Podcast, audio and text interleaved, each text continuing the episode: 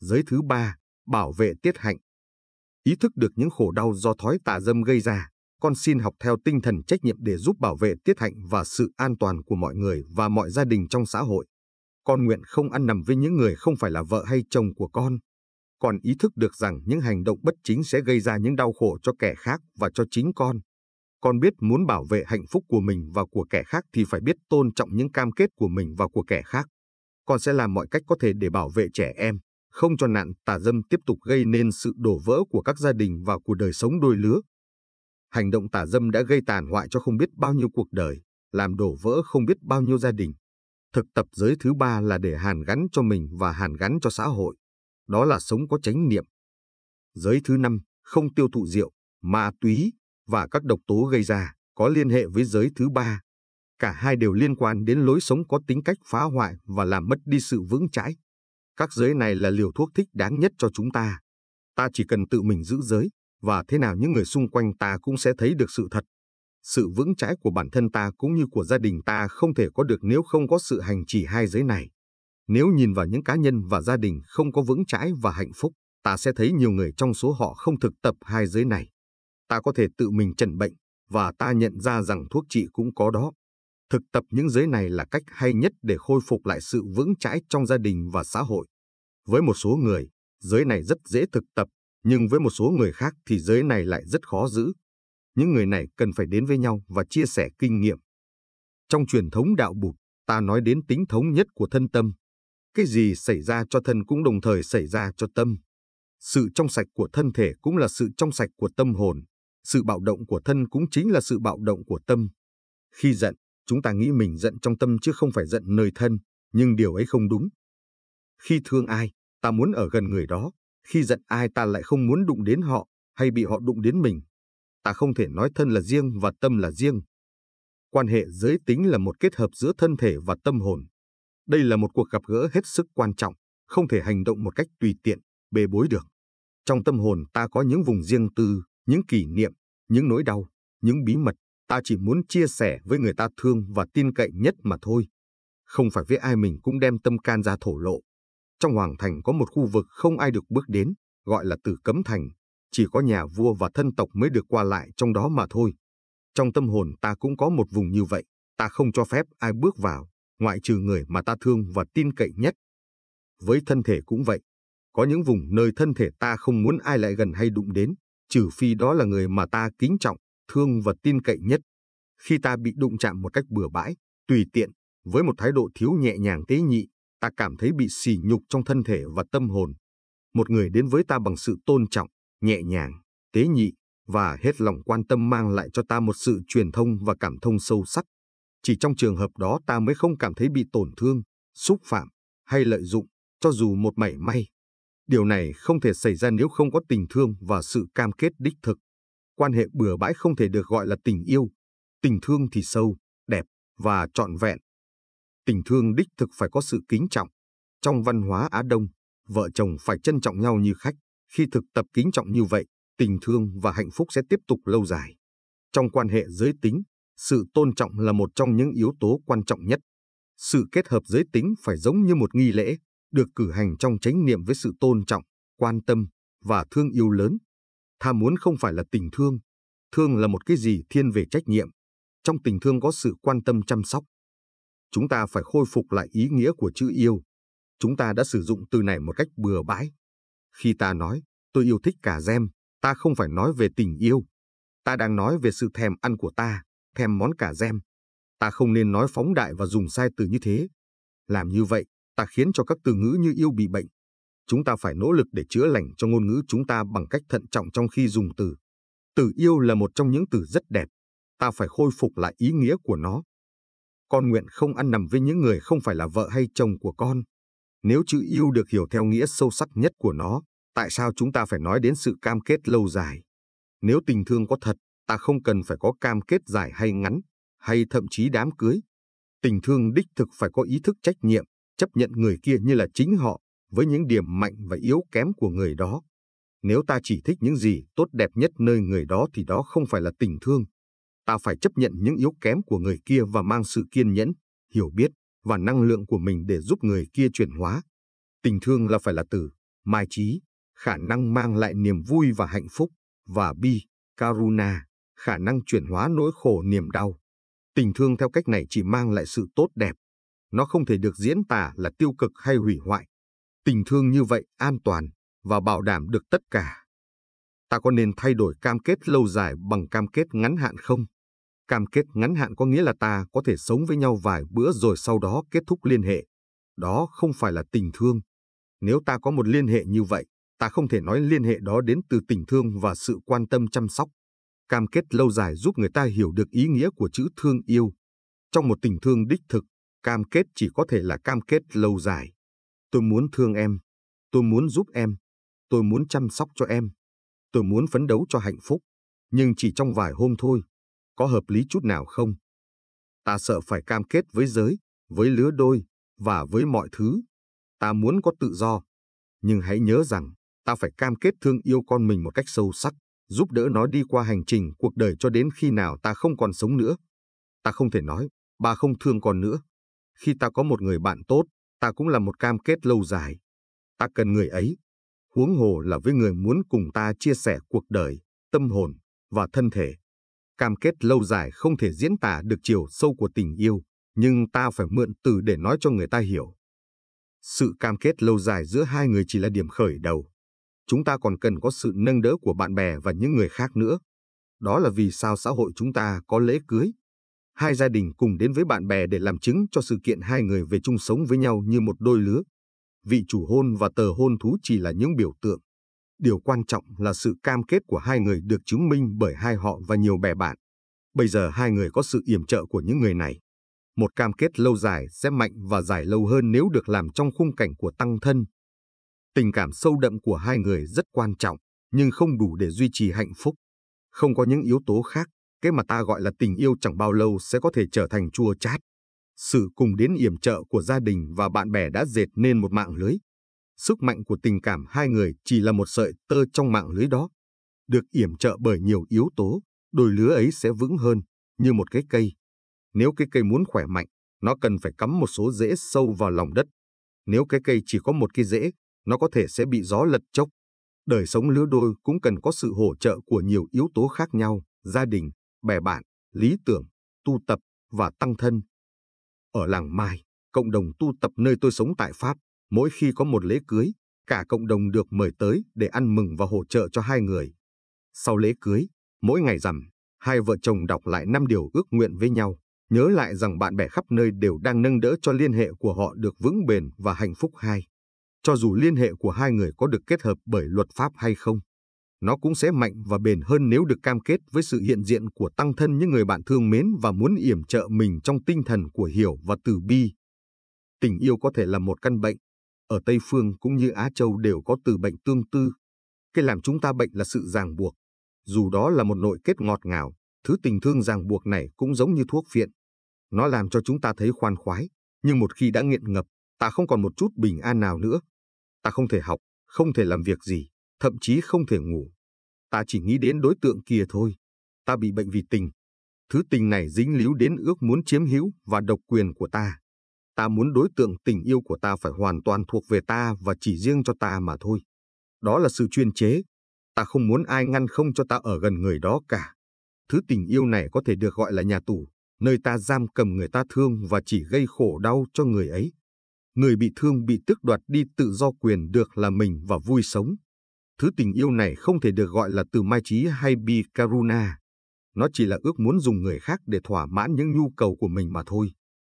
Khi có những năng lượng tình dục làm cho ta không hạnh phúc, mất đi sự an ổn nội tại, ta cần phải biết thực tập để không làm những việc mang lại khổ đau cho người và cho mình. Ta phải học điều này. Ở châu Á, ta nói có ba loại năng lượng, tinh, khí và thần. Tinh, năng lượng tình dục, là loại đầu. Khi ta có nhiều năng lượng tình dục hơn mức độ cần thiết, cơ thể và toàn bộ con người ta sẽ mất quân bình. Ta cần phải biết làm sao để tái lập lại quân bình, nếu không ta sẽ có thể hành xử một cách vô trách nhiệm. Trong đạo lão và đạo bụt, có những phép thực tập giúp tái lập lại sự quân bình này, như tập thiền hay võ thuật. Ta có thể học những cách để chuyển năng lượng tình dục này sang những mức độ thành đạt sâu trong nghệ thuật và thiền tập.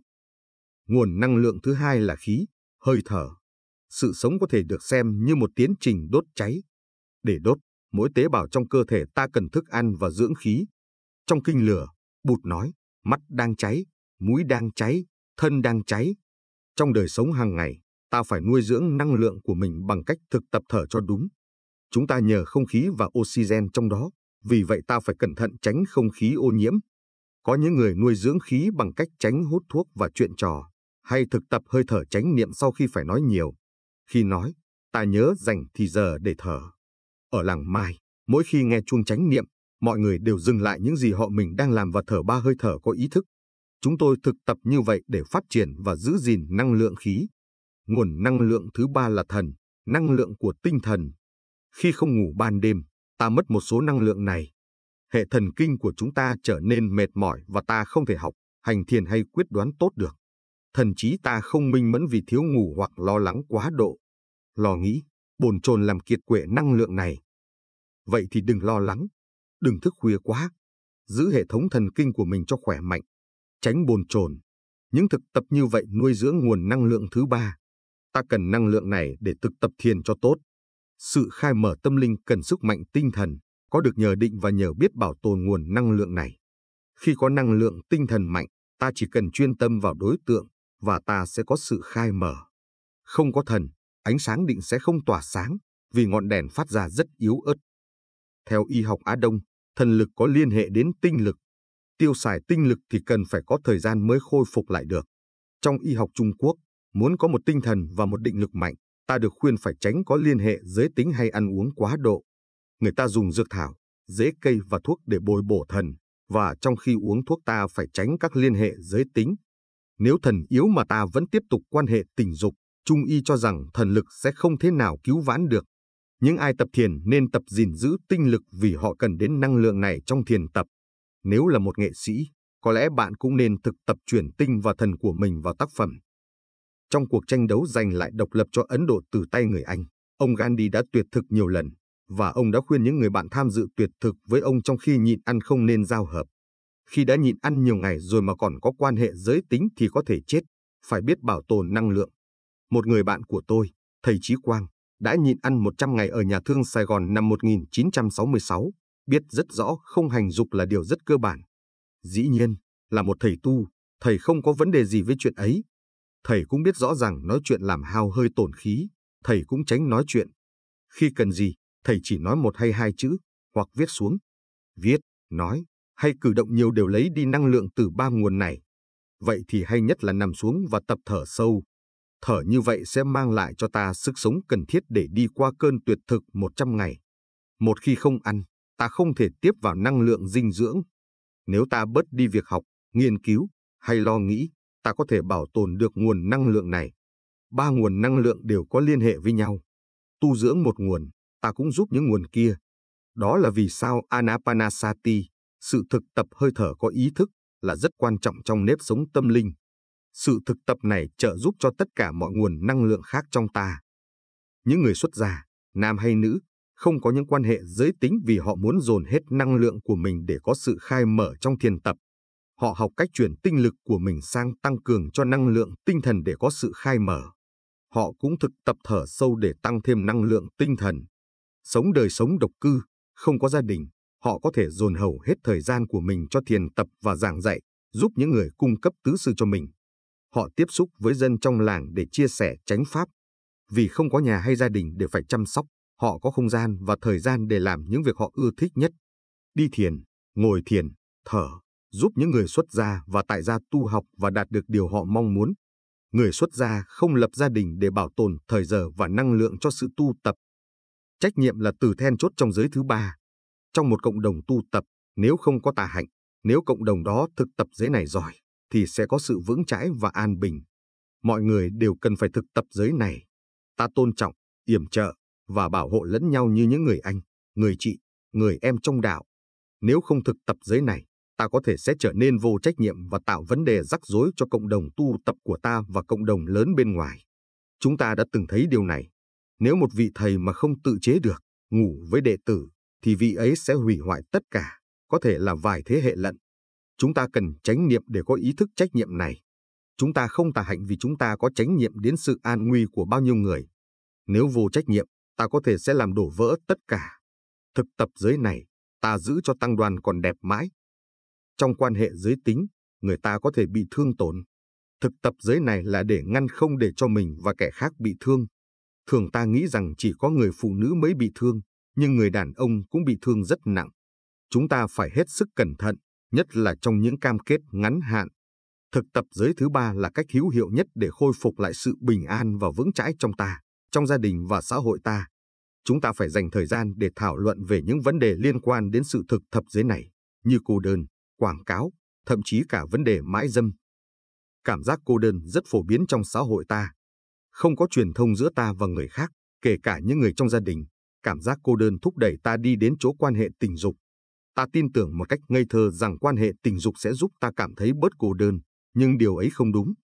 Khi không có đủ truyền thông với người khác về mặt tâm hồn, quan hệ tình dục sẽ đào sâu thêm hố ngăn cách và hủy diệt cả hai bên. Quan hệ của ta sẽ đầy bão tố, ta sẽ chỉ làm khổ nhau. Niềm tin rằng quan hệ giới tính sẽ giúp ta giải tỏa cô đơn là một thứ mê tín. Ta không nên bị nó đánh lừa. Trên thực tế, ta sẽ cảm thấy còn cô đơn hơn sau đó. Sự kết hợp của hai thân thể chỉ tích cực khi nào có hiểu biết và cảm thông về mặt tâm hồn. Ngay cả giữa vợ và chồng, nếu sự cảm thông về tâm hồn không có đó, thì sự đến với nhau của hai thân thể chỉ làm cho hai người xa cách nhau thêm. Trong trường hợp đó, tôi khuyên các bạn hãy tránh quan hệ thân xác và tìm cách tái lập truyền thông trước đã. Tiếng Việt có hai chữ tình và nghĩa, rất khó dịch ra tiếng Anh. Hai chữ đều có nghĩa gần giống với thương yêu. Trong tình, ta thấy có yếu tố say mê sôi nổi. Sự say mê này có thể rất sâu, tràn ngập cả con người mình. Nghĩa là một loại tiếp nối của tình. Với nghĩa ta thấy đậm hơn, có nhiều hiểu biết hơn, sẵn sàng hy sinh để làm cho người kia hạnh phúc hơn, trung thành hơn. Ta không còn hăng say như trong tình, nhưng tình thương của ta sâu hơn và bền hơn. Nghĩa sẽ giữ hai người với nhau lâu dài. Đó là kết quả của sự sống chung và chia sẻ niềm vui và gian khó trong thời gian dài. Ta bắt đầu bằng sự đam mê, nhưng sống với nhau ta gặp phải khó khăn, và nhờ tìm cách ứng phó với những khó khăn này mà tình yêu của ta sâu đậm thêm. Trong khi sự đam mê phai lạt thì nghĩa lại mỗi lúc một tăng trưởng nghĩa là một thứ tình thương sâu hơn, với nhiều trí tuệ hơn, tương tức hơn, đoàn kết hơn. Ta hiểu người kia hơn, ta và người kia trở nên một thực thể. Nghĩa giống như một trái cây đã chín, nó không còn chua chát nữa, chỉ có vị ngọt thôi. Trong nghĩa, ta thấy biết ơn người kia, cảm ơn vì đã chọn tôi, cảm ơn vì đã làm vợ hay chồng tôi. Có biết bao nhiêu người ngoài kia, tại sao lại chọn tôi? Tôi rất biết ơn. Đó là chỗ bắt đầu của nghĩa cảm giác biết ơn người ấy đã chọn mình làm người bạn đồng hành để chia sẻ những gì tốt đẹp nhất của người ấy, cũng như những hạnh phúc và khổ đau của mình. Khi sống chung, ta hỗ trợ lẫn nhau. Ta bắt đầu hiểu được cảm thọ và những khó khăn của nhau. Khi người kia tỏ ra hiểu được những vấn đề, khó khăn và chí hướng sâu xa của mình, ta cảm thấy biết ơn sự hiểu biết đó. Khi thấy được người khác hiểu, ta không còn khổ sở nữa. Hạnh phúc trước hết là cảm thấy được hiểu. Tôi biết ơn vì anh đã chứng tỏ là anh hiểu tôi. Trong khi tôi đang gặp khó khăn và thao thức trắng đêm, anh săn sóc tôi. Anh tỏ cho tôi thấy rằng sự an nguy của tôi cũng là sự an nguy của anh. Anh đã làm những điều không thể làm được để mang lại an ổn cho tôi. Anh đã săn sóc tôi theo một cách mà không ai trên đời này có thể có được. Vì vậy tôi biết ơn anh. Nếu hai người sống với nhau lâu dài, cho đến khi đầu bạc răng long, đó là vì nghĩa, không phải là vì tình. Tình là tình thương say đắm bồng bột, nghĩa là thứ tình thương có nhiều hiểu biết và biết ơn ở trong. Mọi tình thương đều có thể bắt đầu bằng sự say mê, nhất là với người trẻ. Nhưng trong quá trình sống với nhau, họ phải học và thực tập yêu thương để sự ích kỷ khuynh hướng chiếm hữu sẽ bớt đi. Và yếu tố hiểu biết, thương yêu sẽ tụ lại dần dần, cho đến khi tình thương của họ trở nên nuôi dưỡng, bảo vệ và bảo đảm, yên tâm. Với nghĩa, ta biết chắc người kia sẽ chăm sóc ta và thương ta cho đến khi đầu bạc răng long. Không có gì bảo đảm được người kia sẽ ở mãi với ta, ngoại trừ nghĩa. Nghĩa được bồi đắp bởi hai người trong đời sống hàng ngày. Thiền là nhìn vào bản chất của tình thương của mình để xem những yếu tố nào có mặt trong đó. Ta không thể nói tình thương của mình chỉ là tình hay nghĩa, chiếm hữu hay vị tha, bởi trong tình thương có thể có cùng một lúc hai yếu tố. Có thể có 90% là tình yêu chiếm hữu, 3% tình thương vị tha, 2% sự biết ơn, 5 Năm hãy nhìn sâu vào bản chất tình thương của mình để nhận diện ra. Hạnh phúc của người kia và hạnh phúc của bạn tùy thuộc vào bản chất của tình thương của bạn. Lẽ đương nhiên ta có tình thương, nhưng điều quan trọng là bản chất của tình thương đó. Nếu ta nhận thấy có nhiều từ và bi trong tình thương của mình, thì tình thương ấy rất đáng yên tâm. Nghĩa sẽ bền trong tình thương ấy. Con cái, nếu chịu khó nhìn kỹ sẽ thấy điều giữ cha mẹ mình lại với nhau chính là nghĩa chứ không phải tình say đắm. Nếu cha mẹ biết săn sóc cho nhau, trông nom con cái với sự bình tĩnh, dịu dàng, quan tâm, thì nghĩa chính là nền tảng của sự quan tâm đó. Đó là thứ tình thương chúng ta rất cần cho gia đình và xã hội ta. Trong việc thực tập giới thứ ba, chúng ta phải luôn luôn nhìn vào bản chất tình thương của mình để thấy rõ và không bị gạt bởi cảm thọ của mình. Đôi khi ta nghĩ ta thương một người, nhưng tình thương ấy có thể chỉ là một cố gắng để thỏa mãn những nhu yếu vị kỷ của mình mà thôi. Có thể ta chưa nhìn sâu đủ để thấy những nhu yếu của người kia, trong đó có nhu yếu được an toàn, được bảo vệ. Nếu có cái nhìn khai mở đó, ta sẽ nhận ra rằng người kia cần sự bảo vệ của ta, và ta không thể xem người ấy đơn thuần như một đối tượng của sự ham muốn của mình. Người kia không nên bị xem là một món hàng. Tình dục trong xã hội ta bị dùng như một phương tiện để bán các mặt hàng. Chúng ta còn có cả ngành kinh doanh tình dục. Nếu ta không nhìn kẻ khác như những con người, với khả năng thành bụt, ta có nguy cơ phá giới này. Vì vậy, việc thực tập nhìn sâu vào bản chất của tình thương chúng ta có liên hệ rất nhiều đến sự thực tập giới thứ ba. Con sẽ làm mọi cách có thể để bảo vệ trẻ em, không cho nạn tà dâm tiếp tục gây nên sự đổ vỡ của các gia đình và của đời sống đôi lứa. Những người bị quấy rối tình dục khi còn nhỏ vẫn tiếp tục đau khổ rất nhiều. Những gì họ nghĩ, nói và làm đều mang dấu tích của vết thương đó. Họ muốn chuyển hóa mình và làm lành vết thương đó. Cách hay nhất để làm việc này chính là hành trì giới thứ ba. Từ kinh nghiệm của chính mình, họ có thể nói là nạn nhân của việc lạm dụng tình dục. Tôi nguyện bảo vệ tất cả mọi trẻ em và người lớn khỏi nạn xâm phạm tình dục. Khổ đau của ta biến thành một loại năng lượng tích cực, giúp ta trở thành một vị Bồ Tát. Ta nguyện bảo vệ mọi trẻ em cũng như mọi người. Và ta cũng nguyện giúp những người đã lợi dụng tình dục trẻ em, vì họ là những người bệnh, cần sự giúp đỡ của ta. Những kẻ làm ta đau khổ trở thành đối tượng của tình thương và sự bảo hộ của chúng ta. Những kẻ sẽ xâm phạm trẻ em trong tương lai cũng trở thành đối tượng của tình thương và bảo hộ của ta. Ta thấy rằng cho đến bao giờ những người bệnh hoạn được bảo hộ và giúp đỡ, thì trẻ em vẫn tiếp tục bị lạm dụng tình dục. Ta nguyện giúp những người này để họ không còn xâm phạm trẻ em nữa. Đồng thời, ta nguyện giúp trẻ em. Ta không chỉ đứng về phía những trẻ em bị xâm phạm, ta cũng đứng về phía bên kia nữa. Những người quấy nhiễu trẻ em là những người bệnh, sản phẩm của một xã hội bất ổn. Họ có thể là một ông chú, bà gì, ông, bà, hay cha, mẹ. Họ cần phải được theo dõi, giúp đỡ, và, nếu có thể, trị lành. Khi ta quyết tâm giữ giới này, năng lượng phát sinh trong tâm ta giúp ta trở thành một vị Bồ Tát, và sự chuyển hóa này có thể chữa lành cho ta thậm chí trước khi ta bắt đầu thực tập.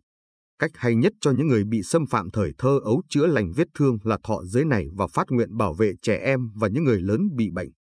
Những kẻ có thể sẽ tiếp diễn những hành động phá hoại, khiến cho một đứa trẻ sẽ bị thương tích suốt đời. Giới